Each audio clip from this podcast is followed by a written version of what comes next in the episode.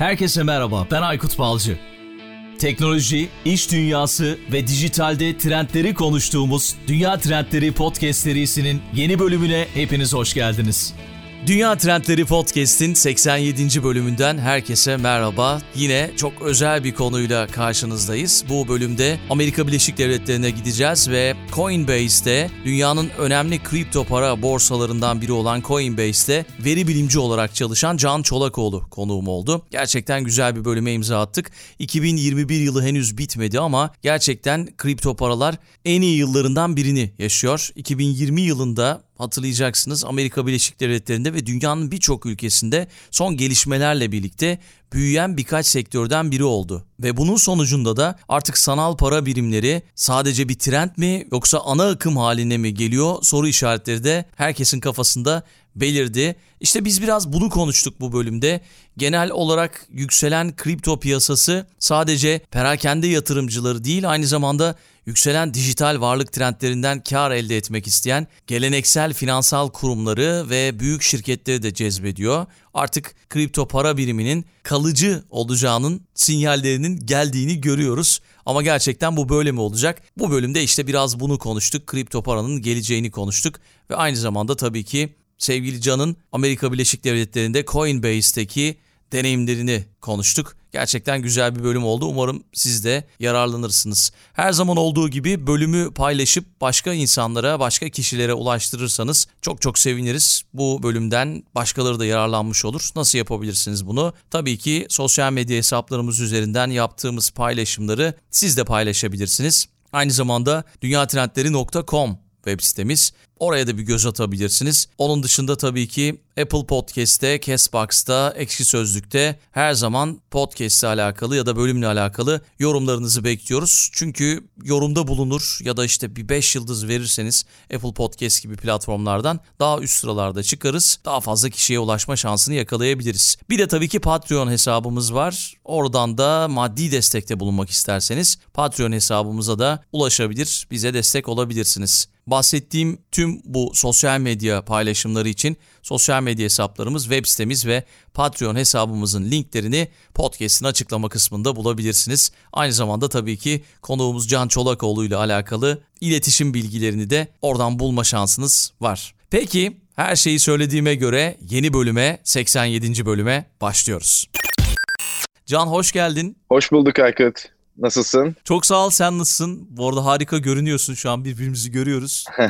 Podcast olduğu için herkes göremiyor ama biz görebiliyoruz. İyiyim. Burada güzel bir güzel bir pazar sabahı San Francisco'da. Seninle de bu konuları konuşacağım için heyecanlıyım. Dediğin gibi kripto borsası olan Coinbase'de veri bilimci olarak çalışıyorum bir üç senedir. Evet, aslında seni tanıyarak başlayalım. Belki kripto para borsasını takip edenler seni yakından tanıyor ama bir tanımayanlar olabilir. Biraz istersen neler yaptın bugüne kadar ondan bahsedelim. Ondan sonra da girelim konulara. Tabii ki. Ya bu arada kesinlikle tanımayanlar vardır. Her çoğu kişinin tanımayacağını düşünüyorum ama işte ufak ufak çeşitli işte videolar, şimdi bir tane podcast ve ufak tefek derslerle hani biraz kripto konusunda sadece veri bilimci olarak değil de hani Türkiye'de nasıl birazcık network'ü büyütürüm, insanlara nasıl yardımcı olabiliriz diye çalışmıştım var. O yüzden hani tanıyan da bir iki tane olabilir bu noktada herhalde. Ben biraz nasıl hani yolum buraya düştü ondan bahsedebilirim kısacası. Çok biraz beklenmedikti çünkü. Türkiye'de okudum aslında. Liseyi Koç Lisesi'nden mezunum. Üniversiteyi de Türkiye'de okudum. İstanbul doğma büyümeyim.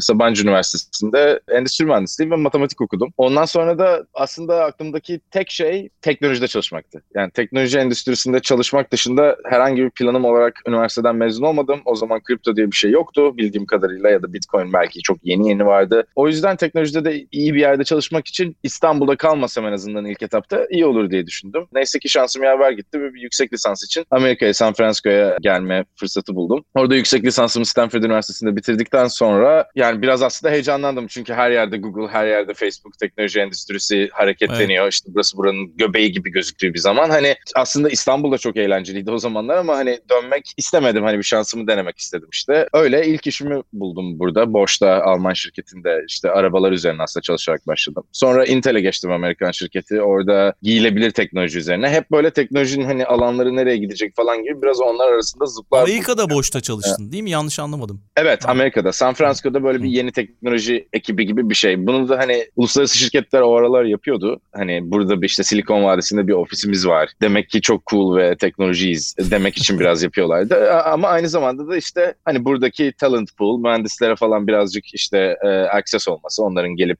belki işte Bosch'un projeleri üzerine çalışması vesaire. Hani biraz bize de bulaşır belki hissiyatıyla kurulmuş ofisler işte. Bizim şirketler ee, ama, de yaptı ama... onu biliyorsun. Ya Türkiye'deki şirketler de yaptı, bankalar. Evet, evet. Var yani orada şeyleri. Bankalar birazcık bir iki tanesi de burada gerçekten çalışan çok değerli arkadaşlarımız var işte Türkiye'deki şirketler için. Bir iki tanesiyle çalışma fırsatı bulduk işte bu borsa çökmeden önce. Bu sefer ilgi daha yüksekken birazcık öyle bir iki çalışma yaptık. Onun dışında şey vardı, örneğin Zorlu Holding'in böyle bir projesi vardı. Onlar evet. da bir yeni teknoloji merkezi kuruyorlardı vesaire. Bu hani böyle bir trendi global olarak. Şimdi artık ne kadar devam ediyor bilmiyorum. Öyle bir ofiste başladım ben de kariyerime. Sonra Intel'e geçtim. Açıkçası Intel işte büyük çip, dünya devi ama Intel hakkında çok fazla bir şey söylemeyeceğim, bana yeşil kart gelmesini sağladığı dışında. Çünkü işin kendisi, takımın kendisi gerçekten çok şey değildi, çok pozitif değildi. Fakat iki sene boyunca çok iyi bir, bir göçmen politikaları var. Doğrudan yeşil karta başvuruyorlar. Sizin için bu Amerika'da bilmeyen dinleyiciler için bayağı uzunca bir süreç. Neredeyse on sene geçiyor. Hani doğru düzgün bir vizeye ulaşması için insanların, yoksa her zaman bir, bir gerginlik altındasınız. Hani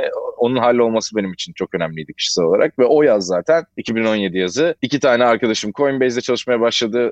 O, o zamanlarda benim işsiz olduğumu biliyorlardı o altı ay. İşte yeşil kartımın elinde olduğumu biliyorlardı. San Francisco'ya taşındım. Güneyde yaşıyordum. Birazcık uzağında şehrin yaşıyordum. Bütün faktörler bir araya geldi ve bir şekilde beni işte Coinbase'den biriyle tanıştırdılar. O adam beni sevdi ve ben hayatımda hiç aslında veri bilimi yapmamışken hani biraz hadi gel bakalım böyle işler yapabilecek misin gibi Coinbase'e girmiş bulundum. Ama o zamanlar çok farklı bir şirketti. Böyle ciddi, büyük, global bir şirket değildi. yüz elli kişiydi ve yine de fazla bayağı Aa, bayağı komik bir. Yine büyümüştü. Yine büyümüştü. Çok uzunca bir süre aslında şirket elli kişi falan kalıyor. Bahsederiz birazcık daha şirketin tarihinden. Ama işte iki bin on yedideki ilk Bitcoin patlamasıyla birlikte şirket de gerçek anlamda büyümeye başlıyor diyebiliriz. Ben de o büyümenin bir parçası olarak katıldım Coinbase'e. Harika. Ya bu arada şeye dikkat ettim yani Intel'le ilgili söylediklerine. Genelde yurt dışında yaşayanlarda böyle bir özellik var. Ben de bir buçuk yıldır Almanya'dayım ve insanlar, yani senin de senin verdiğin örnekle de bunu pekiştirerek söylüyorum. Direkt söylüyorlar. Türkiye de biliyorsun böyle bir şey yok. Aman sen o çıktığın şirket de olsa olumsuz bir şey söyleme. Bir insan kaynakları müdürü bana böyle demişti. Siz olumsuz bir şeyler söylemeyin. Bakın hayatta belli olmaz her şey falan. Yani ben dedim profesyonelim. Ortada bir haksızlık varsa bunu dile getiririm demiştim. Bu hoşuma gitti şimdi şu an senin söylediğin. Benim bir tespitim, bilmiyorum katılıyor musun bana? Bence çok çok doğru bir tespit. Kesinlikle katılıyorum.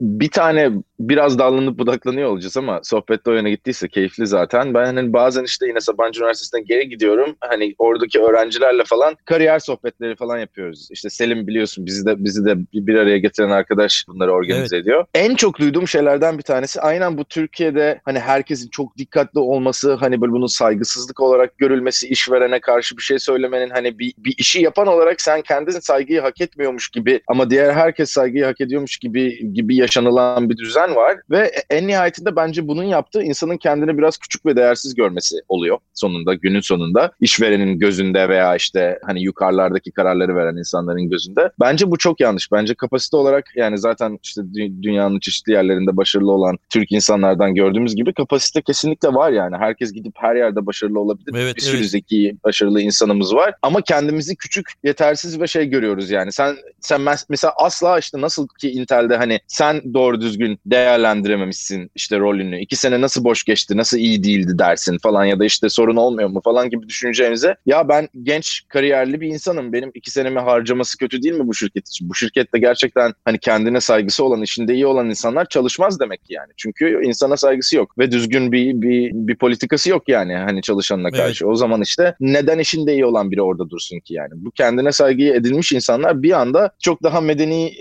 şeylerde, şartlarda çalışmaya başladığını fark ediyorum insanın. Hani çünkü bizdeki gibi böyle bir küçük görme yok yani kendini sürekli. Bir de şöyle yani düzgün gitmeyen bir şeyi söylemiş olman dürüst bir şekilde o şirket için de bir fayda sağlamış oluyor aslında baktığında. Yani onun kendi o kötü durumunu düzeltmesi gerekiyor aslında. Ben böyle bakarım olaya. Ya demek ki ne kadar seviyormuş ki bu şirketi.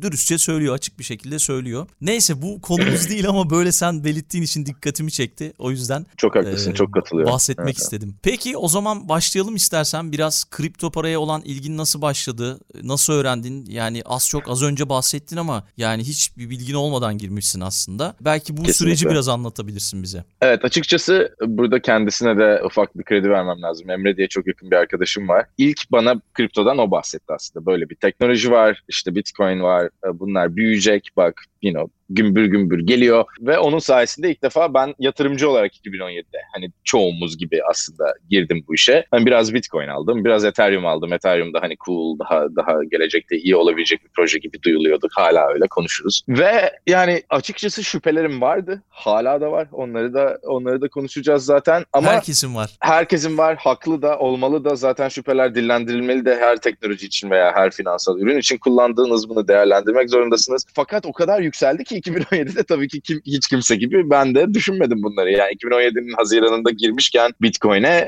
Kasım'ında hiçbir zaman dört beş ayda nasıl böyle bir kar edebilirsin ki hani diye düşünüyordum. O yüzden her şey yolundaydı gibi. Ama daha da önemlisi bu trend işte bana biraz şey düşündürdü. Ya bu büyüyecekse, benim bu arkadaşlarım bu trendin merkezindeki bu şirkette çalışıyorlarsa acaba benim için hani iyi bir kariyer adımı bu şirkete girmek. Evet, biraz risk almak. Kriptonun nereye gideceği belli değil ama hani Bitcoin tutmasa bile Bitcoin'i alıp satan şirket olmak biraz hani altın arayanlara kazma satmak, kürek satmak gibi bir şey. Hani Bitcoin çıksa da inse de sonuçta bizim platformdan alınıp satıldığı için Coinbase'den hani Coinbase para kazanıyor. O yüzden şirketin riski sanki Bitcoin'in riskinden biraz daha az gibi de geldi bana. O yüzden böyle bir heyecanla şansı da bulunca bu şirkete girdim. Hatta ilk defa ilk başta şey contractor olarak dışarıdan çalışarak başladım. Çünkü deneyimimden o kadar emin değillerdi. Ben de emin değildim. Kısa bir süre içerisinde ikna ettim yeterince insana. Hani veri biliminde gerçekten o zaman öğrenmiş bulundum yani işimin kendisine. Ki komik tarafı işin kriptoyla hiçbir alakası yok aslında. Veri bilimini başka herhangi bir şirket içinde yapıyor olabilirdim. Hani sattığımız ürün Bitcoin sadece, başka bir şey olurdu. Doğru, sigorta şirketi de olabilirdi mesela.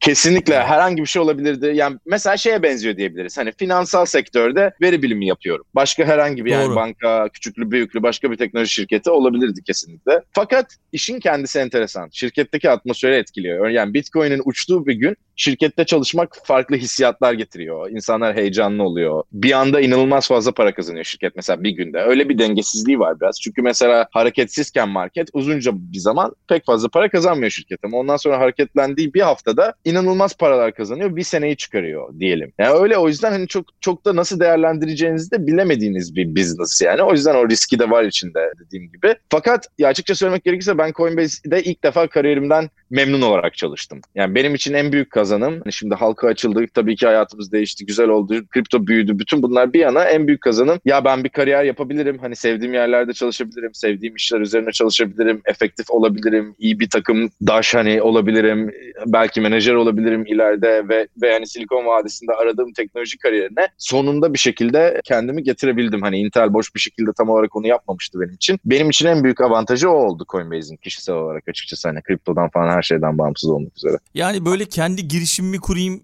gibi bir hedefin oldu mu gittiğinde? Biraz da böyle kariyerler kariyerinden de bahsedelim istiyorum. Genelde gidenlerin çok hedefi olmadı. Oluyor.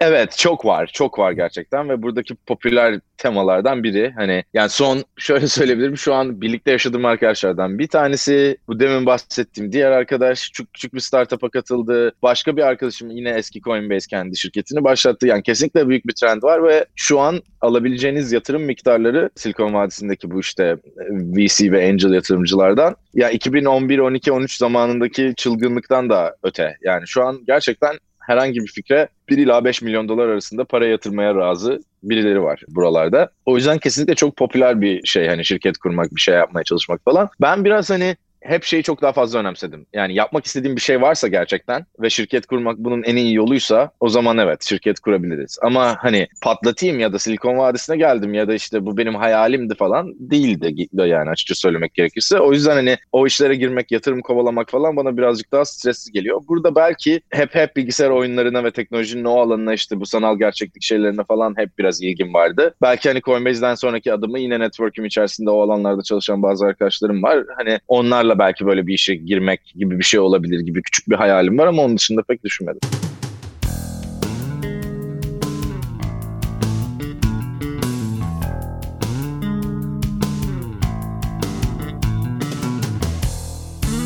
tam da burada az önce biraz kaynadı arada. Selim Önal'dan da bahsedelim. Bizi o tanıştırdı. Evet. Kesişen Yollar Derneği diye bir platformunuz var galiba. Sen de orada danışman olarak yer alıyorsun. Yine Amerika'da olsanız da Türkiye'ye destek olmaya devam ediyorsunuz. Bu da gerçekten takdire değer bir şey. Zaman zaman yayınlar yapıyorsunuz. Mentörlük yapıyorsunuz gençlere bildiğim kadarıyla. Çok da güzel, takdir ettim yani. Çok çok sağ olun bir kez daha. Evet, burada hemen Selim'den iki dakika bahsetmek lazım. Gerçekten ben ya aynı lisedeniz, aynı üniversitedeniz, o benden büyük birazcık daha. Üniversiteye girdiğim andan itibaren beni böyle şeylere çağırır. Yani o zaman ÖSS'de işte fena derece yapmamış çocuklar işte şeye geri dönüyoruz, ilkokula geri dönüyoruz işte ilkokulumuzu anlatacağız, panel yapacağız falan gibi bir şeyle ben, ben üniversite birinci sınıftayken bana geldi. Ona gittik. Ondan sonra akademik destek programı var. Sabancı'da çok sevdiğim bir programdır. Öğrencilerin öğrencilere destek olduğu bir program. Selim tabii ki onun başkanıydı. Ben Sabancı'dayken Yani tabii ki beni oraya danışman yaptı daha öğrenciyken birinci sınıfta ve o gün bugündür buraya be- geldiğimizden beri de her zaman böyle bir iş var, girmek ister misin? İşte Sabancı buluşması yapıyoruz,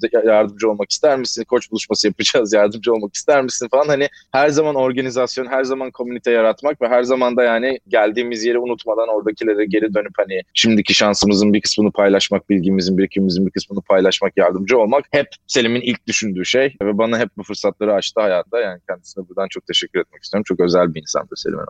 Ben de çok teşekkür ediyorum. Onunla başka bir podcast yayını yapmıştık. Gerçekten o da güzel olmuştu. Çok çok sağ olsun. Peki o zaman Coinbase'den bahsederek devam edelim istersen. Bu arada biz de soruları podcast'i çok seven Tolga Uçak'la birlikte hazırladık. Onu ben de ona teşekkür edeyim. Onu anmış olayım. Çok çok sağ olsun. O bu konularda, kripto konularında oldukça ilgili ve soruları onunla birlikte hazırladık. Şimdi Amerika Birleşik Devletleri'ndeki en köklü kripto para borsalarından biri Coinbase. Yanılmıyorsam da beni düzelt lütfen, dünyanın en büyüklerinden biri. E belki biraz evet. Coinbase'den bahsedebiliriz. Son gelişmeler neler? Senin hikayen nasıl oldu orada? Kesinlikle. Ya Coinbase açıkçası benim kişisel olarak hayatımı değiştirdi. Yani kripto ile birlikte. Ve kripto için de bence böyle bir etkisi olduğunu birazcık düşünüyorum ben. Coinbase'in en önemli etkisi kriptoya, çok vahşi batı bir endüstri. Kripto. Yani herkesin birbirine aslında birazcık kazık atmaya çalıştığı, bir tane düzgün proje için on tane düzgün olmayan, milletin parasını çalmaya çalışan proje olan ve geleceğinin belirsiz olduğu, teknolojik avantajlarının çok net olmadığı bu sektörde Coinbase'in gördüğü çok önemli bir rol var. O da senelerdir Amerika Birleşik Devletleri'nde bu işi lisanslı, regüle bir banka gibi yapmaya çalışması. Yani bir finansal evet. servisler şirketinin, bir Goldman Sachs'ın, işte efendim alıştığınız bir borsanın, Nasdaq'ın vesairenin falan alması gereken ne gibi bir lisans, ne gibi bir you know, geçmesi gereken yasa, ne gibi bir şey varsa Coinbase bunların hepsini takip etti ve yapmaya çalıştı elinden geldiği kadarıyla. Bu şu demek oluyor. Birisi gelip, ha, bir, birincisi bu. İkincisi de hacklenmemek için elinden geleni yaptı. Bu da kriptodaki en büyük tehditlerden bir tanesi. Ve güvenliği sağlam tutarak ve yasal düzenlemelere aykırı gitmeyerek Amerika Birleşik Devletleri gibi pazarın en büyük olduğu ülkede biraz kriptonun geçerliliğini gösterdi insanlara. Yani bunun yalanda olan bir şey değil. Gerçekten saygı duyulan ve ve yasal olarak hiçbir sıkıntısı olmayan, hani halka açık bu noktada bir şirketin tamamen önünü alabileceği, tamamen bu işi yapabileceği bir kripto borsası olabileceği ve bunun tamamen yasal olabileceğini gösterdi insanlara. Ve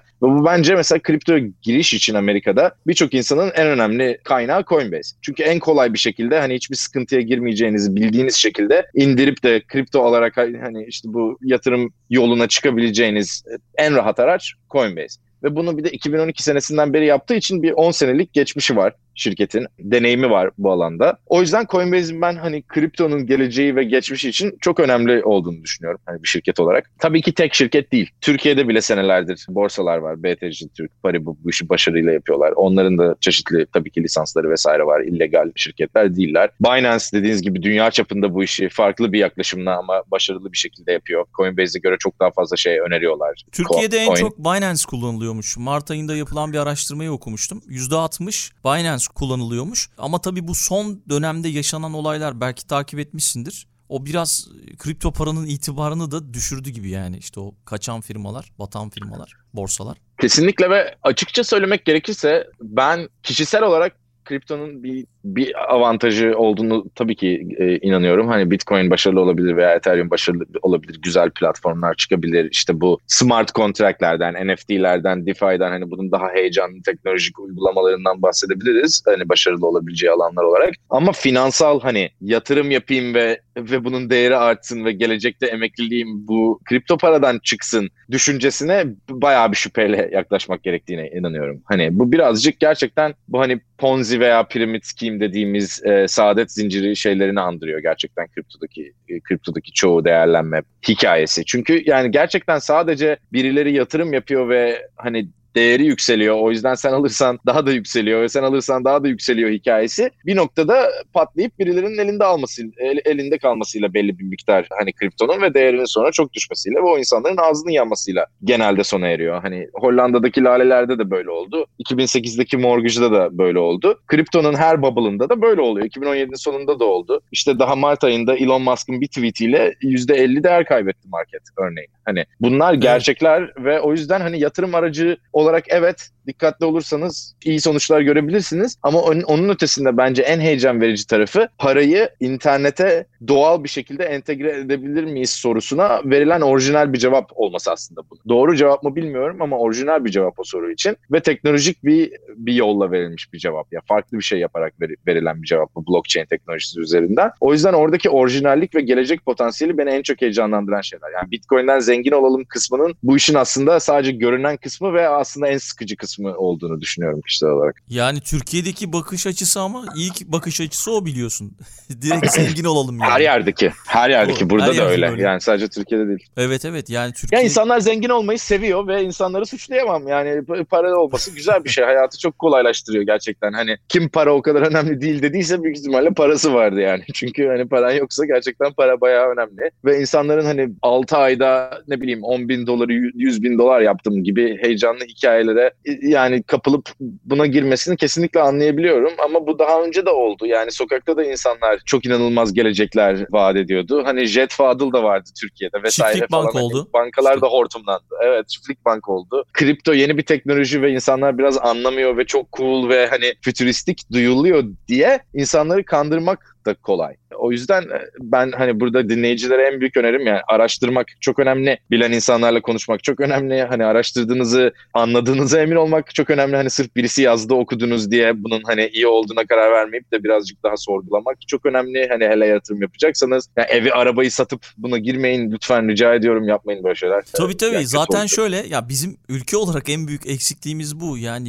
böyle bir teknoloji okuryazarlığı konusunda büyük bir sorun var. Yani bir önceki bölümlerde de bahsettik bundan aslında. Yine o Mart ayında yapılan araştırmaya göre bu konulardaki bilgileri Türk insanı Twitter'dan ve Telegram'dan alıyormuş en çok. Yani ona göre yatırım yapıyor. Ya bu da bana çok saçma geldi. Yani orada Twitter'da, Telegram'da yazılanların doğruluğunun nasıl yüzde yüz doğru olduğunu anlarsın ve buna göre karar alırsın. Umut fakirin ekmeği bayağı uygun oluyor herhalde burada bir laf olarak. Çünkü gerçekten insanlar biraz ona kapılıyorlar. Ben bir şeyi şuna bir dikkat çekmek istiyorum yatırım olarak. Mesela diyelim Google hissesi alma şansına sahip oldunuz. İşte ya da Google'a erken giren bir mühendisiniz, size Google hissesi verdiler. Şimdi o hisselerin değerli olduğunu tahmin etmek çok zor değil, değil mi? Çünkü hani altmış yetmiş senedir inanmayabiliriz finansal sisteme. Stokları da güzel bulmayabiliriz. Ben de çok inanmıyorum. Biraz saçma olduğunu düşünüyorum. Ama böyle bir sistem var. Stokları satarak şirket para kazanabiliyor. İşte stoklara de- değerlenirse şirketin eline daha büyük bir güç ve para geçiyor. Ve aynı zamanda şirketin kazandığı para ve değerinden o stokların değeri arasında da bir ilişki var, değil mi? Hani o yüzden örneğin Google'ın eğer başarılı yönetilirse on sene sonra çok daha değerli olacağını tahmin etmek mümkün. Şimdi mesela bunu Ethereum'a uyarlayalım. Ethereum'u yöneten birisi yok gibi bir şey. Yani bir grup insan karar veriyor ama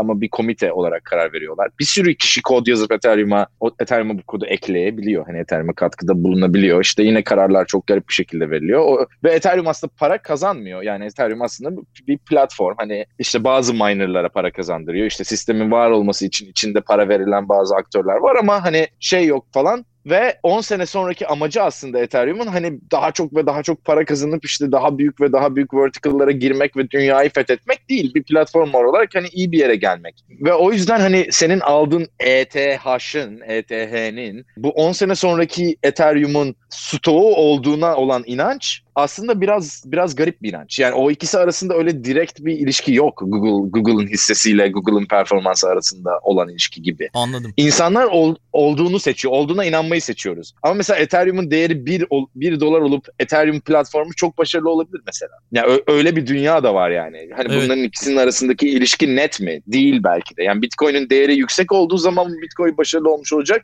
Yoksa mesela daha düşük bir yerde stabilize olduğu zaman mı? Yani Bitcoin için bunu yüksek olarak buluyoruz. Çünkü Bitcoin'i altın gibi değerlendiriyoruz. Ne kadar çok değer tutarsa o kadar başarılı olarak bakıyoruz. Ama Ethereum bir protokol veya platformsa, bir bilgisayarsa, o zaman niye Ethereum'un parası değerli olsun ki? Yani değersiz, yani dolara karşı değeri niye önemli olsun ki mesela? O yüzden teknolojinin geleceğiyle yatırımcıların bakış açısının uyuşmadığı birçok alan var kriptoda. Bence yatırımcı için en tehlikeli yerler oralar açıkçası. Çok açıklayıcı oldu bu. Umarım bunu değerlendirir bizi dinleyenler. Peki şeyi soracağım. Kripto paralarda şimdi senin asıl veri bilimi olduğun için uzmanlığın, işlemlerde şeffaflık ön planda olduğundan on-chain analizler yapılabiliyor. Mesela evet. Borsalara hangi coin'den ne kadarlık giriş oldu? Hangi alımlar kaç gündür borsa cüzdanlarında bekletiliyor? Hı hı. İşte kullanıcıların dönemsel karla mı zararla mı pozisyon kapadıkları. Bu aşamada machine learning bu on-chain akışının hangi aşamalarında nasıl kullanılıyor? Belki bundan bahsedersin biraz. Kesinlikle. Bu bizim şirkette çok çok büyük bir alan. Aynı zamanda başka bağımsız şirketler de var. Chain Analysis diye bir tane şirket ve web sitesi var. En önemli veya ünlü olanı o. Bizim de Blockchain Analytics diye Coinbase içerisinde, data takımı içerisinde, yani benim de içinde bulunduğum veri bilimi takımı içerisinde ayrı bir departmanımız var. Onların bütün olayı bu demin senin bahsettiğin işi yapmak aslında. İşte blockchain'leri analiz edip nereden ne girişi oldu falan filan. Bunu iki sebepten yapıyoruz aslında. Aslında. Birincisi hani bu machine learning modellerine de giriş olacak şekilde ve ve hani birinin bizi kazıklamadığını veya bizden bir şey çalmaya çalışmadığını falan hmm. anlamak için modelleme yapıyoruz genelde. Bu anti-fraud detection yelpazesi altına bunu koyabiliriz. Aslında bankaların yaptığından çok farklı değil. Yani diyelim kriptoyu satın aldınız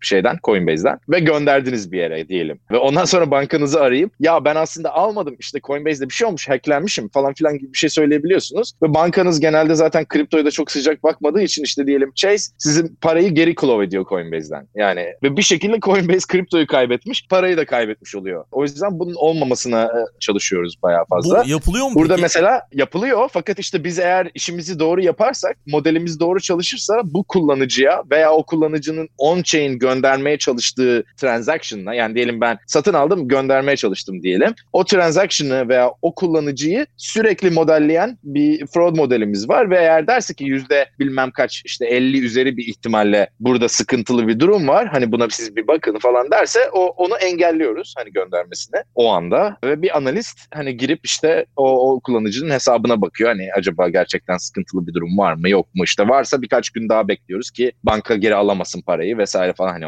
onun göndermesine izin vermeden böyle şeyler yapıyoruz. Ama bu on-chain analiz dünyası aslında bundan çok daha fazla. Yani gerçekten mesela bunu biz analitik bir kaynak olarak kullanıyoruz. Örneğin Coinbase'in market share'inin ne kadar olduğunu bunu kullanarak hesaplamamız gerekiyor. Çünkü toplam volümleri dediğimiz gibi işte on-chain volüm olduğu için görebiliyoruz. Tabii ki hepsini göremiyoruz. Çünkü şöyle de bir örnek vereyim. Mesela Binance'ten şey satın aldınız, Bitcoin satın aldınız. O Bitcoin'i Binance'te tutmaya devam ediyorsunuz. Yani bir yere göndermediniz. Birazdan gireceğimiz hot wallet, cold wallet işlerine girmediniz. Binance'te duruyor aldığınız Bitcoin diyelim. Hani çünkü evet. Artacak da satacağım diye bekliyorsunuz. O zaman o para aslında şey blockchain'e dokunmuyor. O para Binance'te, Binance'in kendi cüzdanında duruyor gibi düşünebilirsiniz. Binance sadece onu kendi tarafında size atadığını biliyor. Hani bir Excel'de, yani başka bir database'de Binance evet bu kullanıcının bu kadar parası var gibi tutuyor. Ama aslında chain üzerinde Binance'in parası o. Coinbase'de de benzer bir şey var. Yani Coinbase'den alıp Coinbase üzerinde tutuyorsanız paranızı, aslında sizin kriptonuz değil. Coinbase'in kriptosu. Çünkü Coinbase'in cüzdanında tutuyor. Aynen bankada da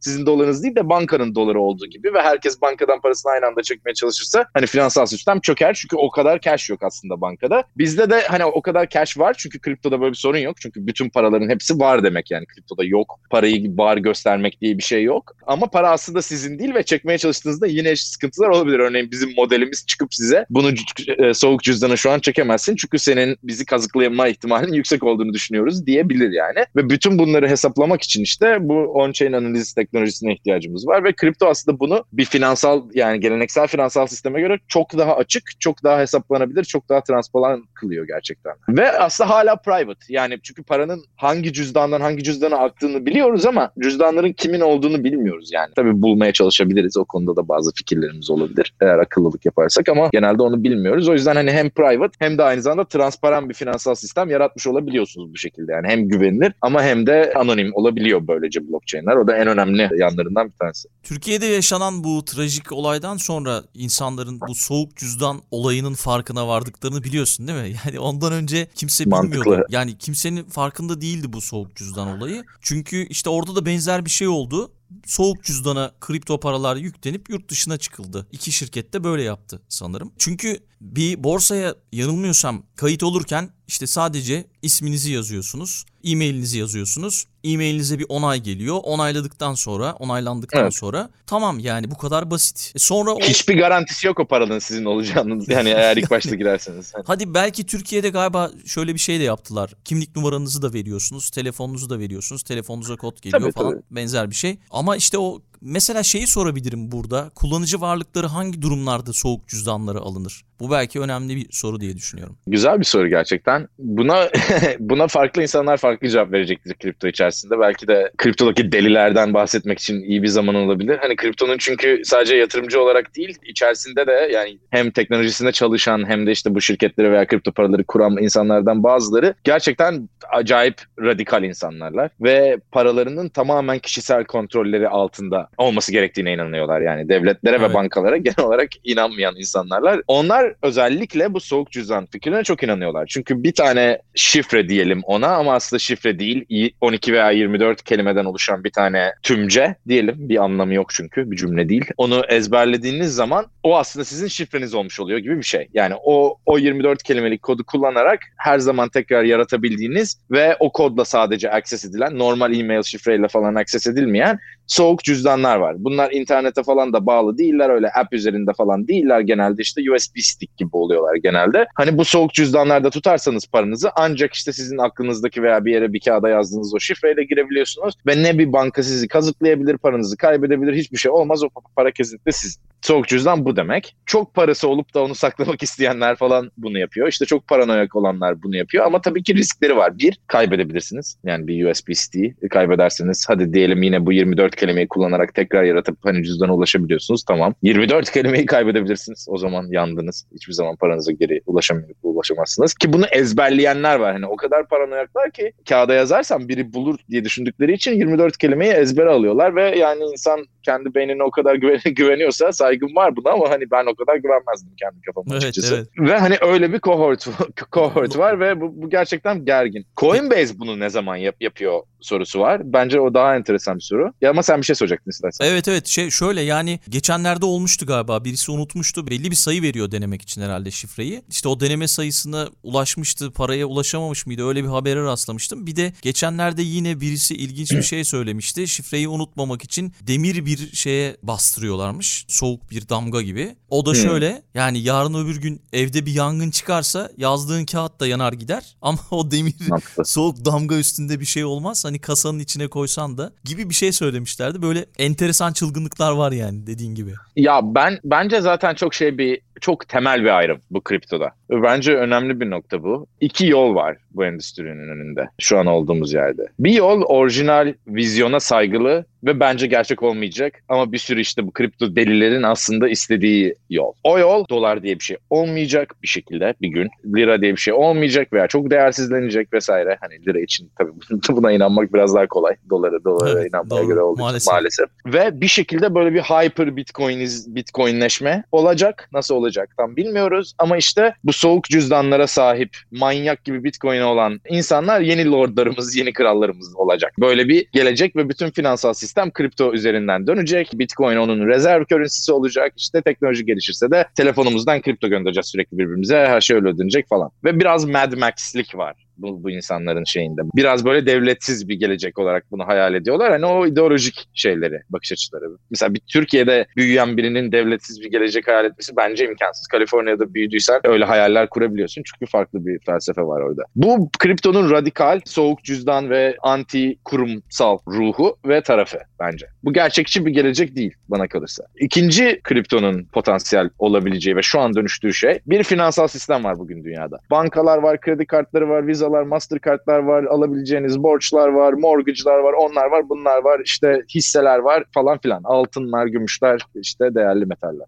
Bütün bunların hepsi neden var sorusunun çok kompleks bir cevabı var. Yani bazısı para raise etmek için, bazısı zengin olmak için, bazısı bankanın riskini manage etmek için, bazısı küçük insan için, bazısı işte bin tane sebebi var. Evet. Bütün bu finansal enstrümanların exist etmesinin. Kriptonun bir potansiyeli şu olabilir. Ya bu para doğal bir şekilde online, doğal bir şekilde taklit edilemeyen bir, bir tarafı var internette ve kripto, kripto para olduğu zaman. Daha iyi bir teknoloji olabilir para için diye düşünüp bütün bu geleneksel finansal sistemi kripto kriptoyla inşa etme veya kriptoya geçirme geleceği. Şu an Ethereum'un ve Coinbase'in de bet ettiği gelecek bence o. Mesela bu stabil paralar var, bahsedebiliriz biraz. Stabil paralar, yani bir doların, bir liranın blockchain üzerindeki versiyonu. Değeri değişmeyen, hani ama bütün finansal sistemi bir anda blockchain üzerinde replike etmemizi sağlayan şeyler. Yani o yüzden bence aslında hani mantıklı gelecek, bir de devletler, güç vesaireye falan girdiğimiz zaman radikal insanların düşündüğü bankasız, devletsiz kripto geleceği değil de, eğer teknolojistler yeterince iyi bir iş çıkarırsa finansal sistemin bu kripto para ve, ve yeni finans şirketleri tarafından alt üst edildiği ve yeni bir finansal sistemin ortaya çıkarıldığı, eskisine çok benzeyen, yine eşitsiz olan falan ama küçük insanın daha rahat participate edebildiği, daha yedi yirmi dört üç altmış beş available, daha global olarak standart yeni bir finansal sistemin ortaya çıkışı ayak sesleri olabilir. Ben bu ikinci ol- olabileceğine inanıyorum açıkçası.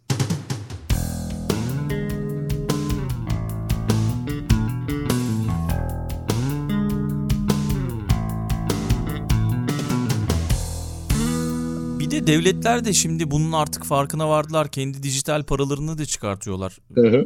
Digital currency, yani C B D C'ler de çıkıyor. Yani önümüzdeki yıllarda bir de onlar olacak. Yani bunlar peki Bitcoin'e ya da diğer coin'lere rakip olur mu? Mesela dijital euro, belki dijital dolar da çıkar, bilmiyorum yani. Yani yatırım olarak olmamalı değil mi? Çünkü değerinin değişmemesini bekliyoruz. Hani evet, bu stabil mantıklı paralarda böyle bir durum var. O yüzden yatırım aracı olarak olmayacak. Ben enteresan soruyu birazcık, mesela dijital euro euroya rakip olabilir mi gibi görüyorum. Yani çünkü dijital euro euroya rakip olabilirse olur. Evet. Gördüğü işlem olarak, yani muhasebe olarak olabilir kesinlikle. Yani daha iyi bir muhasebe sistemi var bu şeylerin. Çok daha kolay takip etmesi kriptoları falan. Kağıt İkinci para sıkıntı kalkar. Bunların Evet, sıkıntı işte para basmak falan gereksiz olmayabilir mi gelecekte? Olmayabilir. Bence bunu hayal etmek şu an hiç zor değil. Modern dünyada yaşayan insanlar için fiziksel paranın yok olabileceğini düşünmek. E, o zaman o gelecekte mesela Coinbase'in rolü ne? Çünkü mesela Coinbase dijital dolarlardan birini basan şirketlerden bir tanesi. Başka bir şirketle birlikte ortaklıkta U S D C diye U S D coin'imiz var bizim mesela. Hani resmisini yaparsa devlet büyük ihtimalle bizimkini kullanmaz. Ama şu an kullanılanlardan en büyüklerinden bir tanesi örneğin Coinbase'in kendi çıkardığı para. Türkiye'de yine tanıdığım insanlar tarafından çıktım emin değilim ama bir lira projesi var. O da dijital para projesi yine. Evet, dijital lira projesi. Dediğiniz gibi Merkez Bankası Türkiye'de de başka yerlerde de bunları düşünüyor falan. Bu bence ikinci gelecek için önemli bir avantaj. Yani merkez bankaları normal paraları dijita, dijitize ederse o zaman işte yeni bir finansal sistemin dijital dolarlar, dijital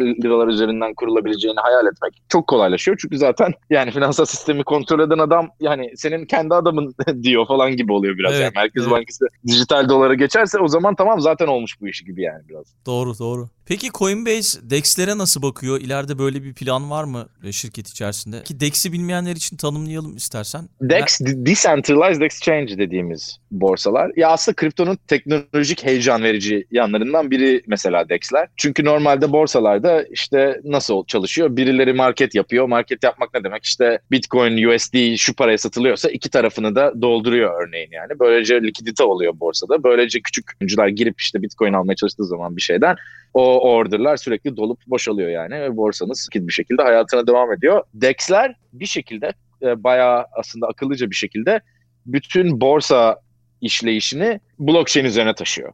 Yani Nasdaq'ta işte gün kaçtan kapandığı işine bakan insanlar vesaire ve bilgisayarlar vesaire falan var. D E X'ler bunu otomatik olarak yapıyor ve borsadaki aksiyon genelde peer to peer, yani sat, e- satın alımı yapmak isteyenle hmm. satmak isteyen arasında birebir gerçekleşiyor. Şimdi D E X'ler ilk başladığında bu sıfır x diye bir tane yine iyi kripto paralardan ve iyi, iyi projelerden bir tanesi var. sıfır x diye yazılıyor. O protokolün aslında power ettiği bir teknolojiydi D E X. Sonra başkaları da çıktı işte. O zamanlar o kadar kullanım alanı bulmadı iki bin on yedide iki bin on sekizde bu D E X'ler. Çünkü hep şeydi, yani likiditeyi gerçekten satmak ve almak isteyen yaratmak zorundaydı ve yeterince trafik yoktu. O yüzden yeterince para yoktu. Her çift vardı ama her çiftte para olmadığı için çok az şey alabiliyordunuz aslında D E X üzerinden. Bu bu cycle'da, yani geçtiğimiz sene içerisinde bu DeFi dediğimiz Decentralized Finance aslında power eden Uniswap vesaire gibi protokoller çıktı ve onlar D E X'leri gerçek anlamda kullanılabilir kıldılar. Çünkü dediler ki bu market yapıcılara, bilmiyorum Türkçe'de öyle mi deniyor tam olarak ama market maker demek istiyorum. Dediler ki gelin likiditenizi bizim havuzlarımıza verin Uniswap'ta. Böylece D E X'ler üzerinden ama paranın olduğu bir bir borsa yaratalım yani. Yine decentralized ama aynı zamanda da likidite sağlayıcılarımız var yani. O yüzden hani orderların bir gün sürmesi falan olmuyor. Direkt gerçekten normal bir borsada olduğu gibi alım satım yapabiliyorsunuz gerçek zamanlı falan. Ve bu bile aslında mesela teknolojik olarak büyük bir adım. Çünkü Nasdaq'ın mesela bir D E X olarak hayal edebiliyorsunuz şu an.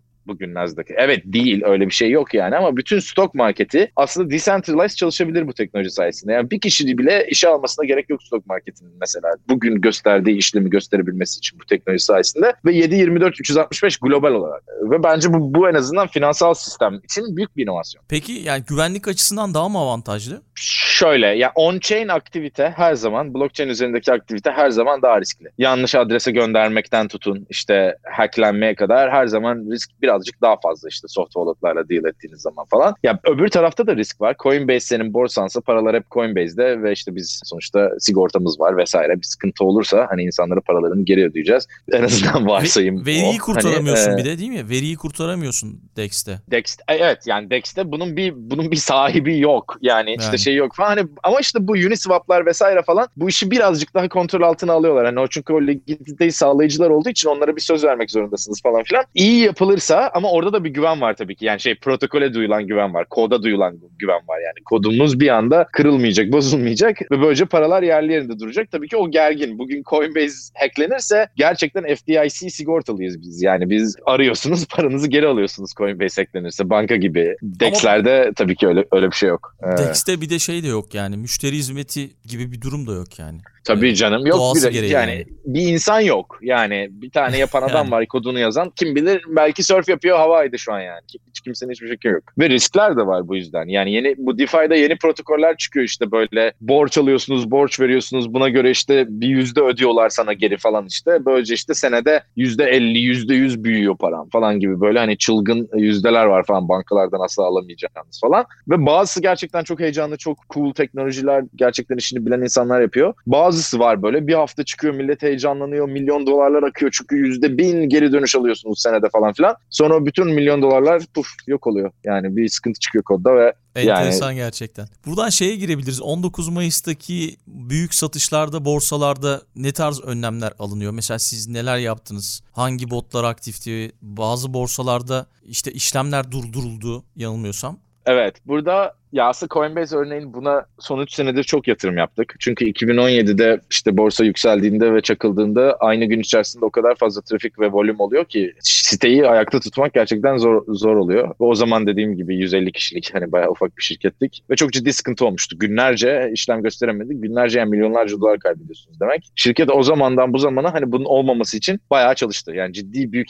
altyapı yatırımı yaptık örneğin. E, ciddi büyük trafik testleri yapılıyor. Her gün işte milyonlarca insanın aynı anda işlem yaptığını varsayan testler run ediyoruz ki hani sistemler bunu kaldırabilecek mi, kaldıramayacak mı hani bunu görelim falan. Buna rağmen o büyük yani bu son altı ay içerisindeki büyük çıkış ve çöküşlerin neredeyse hepsinde yine birkaç dakika da olsa, birkaç saat de olsa sıkıntı yaşadık yani. Kriptoda demand olduğu zaman trafiğe yetişmek çok zor. Hele ki şimdi herkes biliyorken artık bunu. Bir de şöyle bir şey oldu. Coinbase'i duyuyorsunuz. Diyelim üç senedir, dört senedir duyuyorsunuz bu market yükseldiğinde. İşte iki bin on dokuzun yazında bile bir DeFi Summer olmuştu. İşte bu Uniswap'lar, onlar bunlar çok yükselmişti. Coinbase'e geliyor insanlar. Sign-up'lar artıyor. Yeni kullanıcı kazanıyoruz. E, üç dört sene boyunca bu olduğu zaman aslında bir anda elli milyon kullanıcının olmuş oluyor diyelim işte. E, elli milyon kullanıcın var ve bir anda Bitcoin patladı olunca aylarca gelmeyen insanlar bile ya ne oluyormuş bir bakayım deyip geliyor. Hiçbir şey alıp satmasa bile app'te bir anda bir günde o kadar trafiği kaldırmak zor oluyor. Yani çok çok seasonal bir, bir business. Gerçekten hani o kısmı da kolay değil işte. Bir sürü iyi mühendis işe almaya çalışıyorsunuz, işini bilen yani. Bunu büyük şirketler de yapmış. Ne bileyim biz bu kadar zorluk çekiyorsak Facebook'u hayal etsenize yani aynı anda her gün evet, bunun on katı insan var onların sitesinde. Oralarda o işleri yapmış insanları işte büyük paralara buralara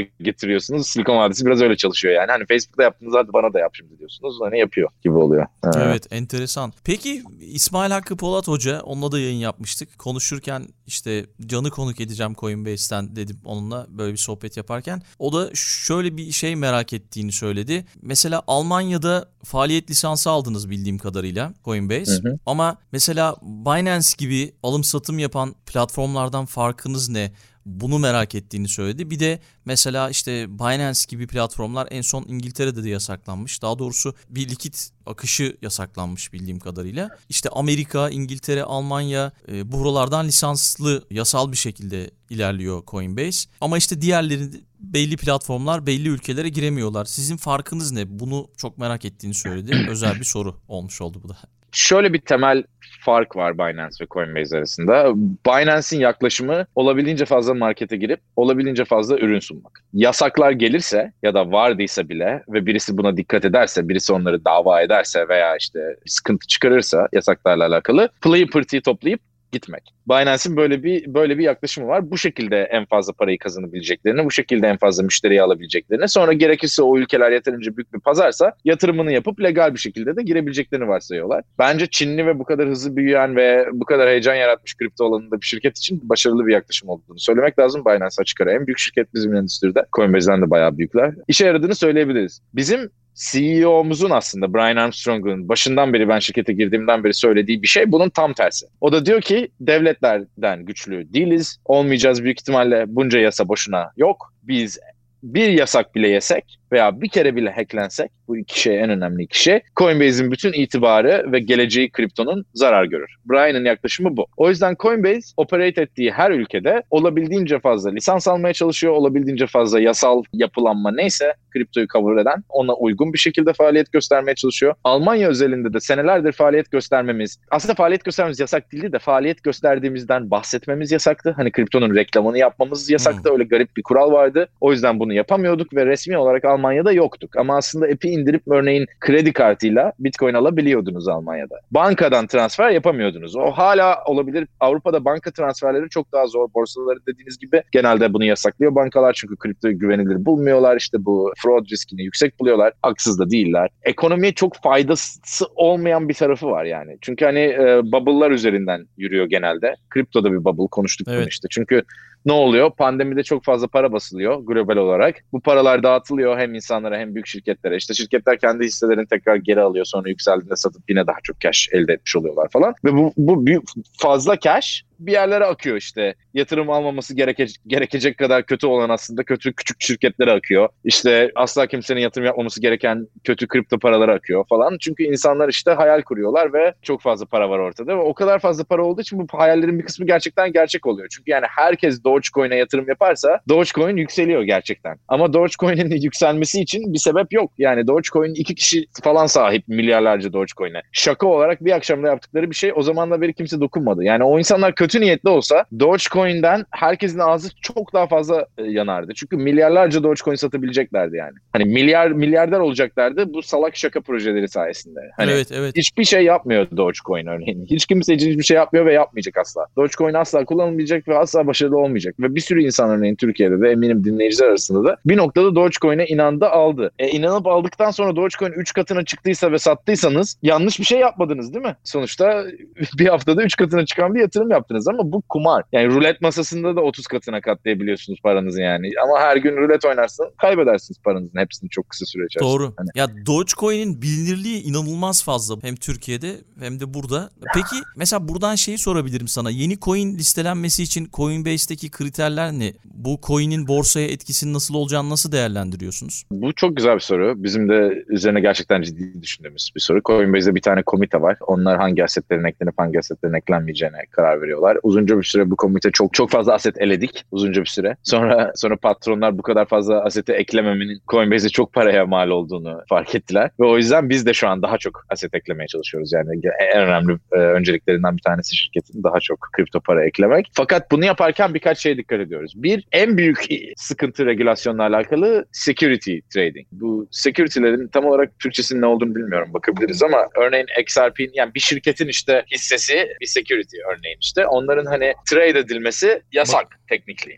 Yani mesela şirketin hissesi para raise etmek için satılan bir şey ya. Yani şirket işte para kazanmak için birazcık daha fazla veya veya yatırım almak için hisse satıyor gibi bir şey var. O yüzden hani şirketin eline hani birazcık yatırımcıdan para akışı sağlamak için kullanılıyor gibi bir şey var. Kriptoda bu yasak. Çünkü scamler için çok kullanılıyor. Yani işte bu I C O şey vardı ya zamanında iki bin on yedide. Bu I C O furyası tamamen buydu işte. Initial Coin Offering. Aa bize paranızı verin. Biz de bu parayı aslında para şey şirket için, yani yapacağımız proje için kullanacağız. Hani bu tokenlardan gelen parayı ve işte onu kullanmamız için satmamız lazım yani. Bu tokenlardan gelen parayı hani kullanmamız lazım falan. Ama size biz bunu sattık. Yani bunun bunun da bizim başarımızla bir alakası olması lazım. Eğer yoksa sizi kandırmış oluyoruz. Yani sana böyle ben bir havadan bir şey uydurdum. Onu sana sattım beş dolara. Sen bana bir sürü beş dolar verdin. Şimdi ben bu beş dolar alıp istediğimi yapacağım demiş evet. oluyorsun biraz yani. Bunu da engellemek için yasalar var. Hani küçük yatırımcı e, zarar görmesin diye işte. Bunu, bu yasaları da kontrol eden kurumun ismi Securities Exchange Commission, S E C diye Amerika'da. Bizim en büyük regülasyon işte S E C standartlarına uymak. Yani security olan tokenları ve kripto paraları satmamak. Örneğin zamanının Dogecoin'i olan X R P, Ripple vardı. iki bin on yedide çok popülerdi falan. Mesela Ripple S E C'den ceza yedi. Bir security oldukları ortaya çıktı. Hani gerçi hala Ripple'ın değeri ondan sonra çöktü ama sonra tekrar çıktı. Hala millet Ripple alıp satıyor yani, ama mesela biz Ripple'ı satamıyoruz. Çünkü biz bütün lisanslı ve regüle şeylere uymamız gerektiği için Ripple şu an bir security olarak label edildiği için biz onu satamıyoruz. İllegal oluyor yani. Türkiye'de bayağı mesela ee... popüler değil mi? Evet, kesinlikle popüler. Yani Dogecoin'i listeledik. Çünkü Dogecoin bir security değil. Yani para raise etmek için kullanılmıyor vesaire. Ama Dogecoin'de bir yani şaka coin gerçekten. Hani şaka coin'i listeletmek illegal değil. O yüzden ettik ama mesela Coinbase'in aslında bence şeyi de olması lazım birazcık. Kişisel olarak söylüyorum bunu. Hani biraz yatırımcıyı koruma sorumluluğu da olması lazım. Yani Dogecoin'den çok para kazanacağız diye Dogecoin'i listeledik. Geç de kaldık zaten yani listelemek için. Ama geç kalma sebebimiz eskiden biraz daha haysiyetliydik bu konuda ve bunu yapmıyorduk. O yüzden Dogecoin yoktu Coinbase'de. Yoksa eskiden de ekleyebilirdik tabii ki. Ama şaka olduğu için koymuyorduk yani, gerçek bir proje olmadığı Sizin için. Sizin C E O'nuz da hani... galiba Twitter'dan bir açıklama yaptı Dogecoin'le ilgili. Geçenlerde. Evet, o kadar popüler olduğu için işte Doge ekleyeceğiz falan. Bir de reklamını da yaptık yani. Çok popüler oldu çünkü Dogecoin işte. Evet. Hani o yüzden biz de sattık yani, dediğim gibi. O yüzden çok fazla şey yok yani. Müşteri koruma hani yasal olarak yükümlü olduğumuz kadar yapıyoruz ama bence kriptoda çok fazla şu, şu aşamada yok yani. Blockchain teknolojilerinden bir şeyler çıkacağına ben çok inanıyorum. Finansal sistemin büyük bir kısmını ele geçirebileceğine inanıyorum. Kripto para bazlı finansal servislerin, Ethereum'un geleceğinin bayağı parlak olduğuna inanıyorum. Hani Bitcoin'in dijital bir altın olarak kabul görebileceğine inanıyorum. Bunların hepsine gerçekten inanıyorum. Ama kriptonun çok büyük çoğunluğu yok olacak ve olmak zorunda. Hani çok büyük çoğunluğu yalan ve, ve scam. Anladım. Peki o zaman son soruyla devam edelim istersen. Yavaş yavaş sona geldik. On-chain veri görselleştirmelerini ne şekilde kullanıyor diye sorsam ve Coinbase bu görselleri kullanıcılarla paylaşıyor mu diye de eklesem ne cevap verirsin? Merak ediyorum açıkçası. Ya bu aslında mesela hayal etmesi cool olan ama gerçekte o kadar aslında uçan kaçan bir görselleştirmemiz olduğunu düşünmüyorum on-chain hareketlerle alakalı. Çünkü en nihayetinde bu bir muhasebe defteri. En nihayetinde on-chain dediğiniz şey işte A'dan B'ye ne kadar para gittiğinin kaydını tutuyor. Başka bir şey de tutmuyor yani. O A ve B'nin de neresi olduğunu bilmediğiniz zaman çok görselleştirecek bir şey yok. Günde overall oradan buraya giden volümler falan dışında. Bir de ülke mülke bilmek falan da zor biraz yani. Hani A adresi ve B adresi nerede ve kim olduğunu hiç bilmediğimiz için neredeyse. Nereden nereye gidiyor bu paralar? Hani tabii ki bunu daha çok anlamak için uğraşan ekiplerimiz var ama böyle o kadar cool bir on-chain görselleştirmemiz olduğunu düşünmüyorum. Tabii ki hani Coinbase'de olan şeyler için bir sürü görselleştirme yapıyoruz yani. Bir data, bir veri bilimci olarak görselleştirme çok önemli. Hani chartlar, tablolar, onlar bunlar tabii ki çok önemli. Kullanıcılarla ama paylaşıyor musunuz? E, bir kısmını paylaşıyoruz. Hı. Çok fazla değil ama örneğin şeyde şimdi halka açıldığı için Coinbase artık her çeyrek bizim de hani earnings işte şeylerimiz oluyor, toplantılarımız ve orada işte bu çeyrekte şirket işte nasıl nasıl performans gösterdiği şeyleri paylaşılıyor. Her seferinde o böyle bir küçük küçük bir kitapçık gibi bir şey oluyor. Onun, onun içerisine giren bütün görselleştirmeler tabii ki paylaşılıyor. Onun dışında hani bloglar vesaire falan. Hani Coinbase'in public olarak paylaştığı görseller de aslında bir yerde hani data takımından birinden geliyor tabii ki. Aynen. Anladım. Peki Can, çok teşekkür ediyorum. Gayet güzel bir sohbet oldu. Bütün soruları sordum. Hepsini bir solukta cevapladın gerçekten. Kapatmadan önce belki her zaman olduğu gibi kitap önerilerini alabiliriz senden. Ondan sonra da veda eder kapatırız. Tabii ki. Ben teşekkür ederim öncelikle. Beni ağırladığın için çok keyifli bir sohbetti gerçekten. Ya burada birkaç, bir iki şey söyleyeceğim. Bir küçük bir plug. Bu Boğaziçi Ekonfin e, yaz okulu döneminde işte yine kripto paralarla bu bahsettiğimiz konuların birçoğunu içerecek bir ders vermeye başlayacağım. Umarım işte önümüzdeki dönemlerde de bu devam edecek. Hani öyle bir fırsat Süper. Var. Kitaplara da giriş olarak bunu biraz söyledim. Şu önümde duran birkaç kitap var şimdi bahsedeceğim. Bunları kullanmayı planlıyorum. Derse de kaynak olmaları açısından. Bir tanesi aslında Aslında Andreas Antonopoulos diye bir yazar, düşünür, Bitcoin'e inanır bir, bir bir karakter var. Enteresan bir adam ama Bitcoin konusunda ve kriptolar konusunda aslında en net şekilde hani hem teknolojiyi hem buradaki fırsatı açıklayan ve e, yorulmadan, didinmeden uğraşmış, senelerce dünyanın her yerinde bu konular hakkında konuşmuş ve hani bunu normal kullanıcıya, normal insana nasıl anlatırımı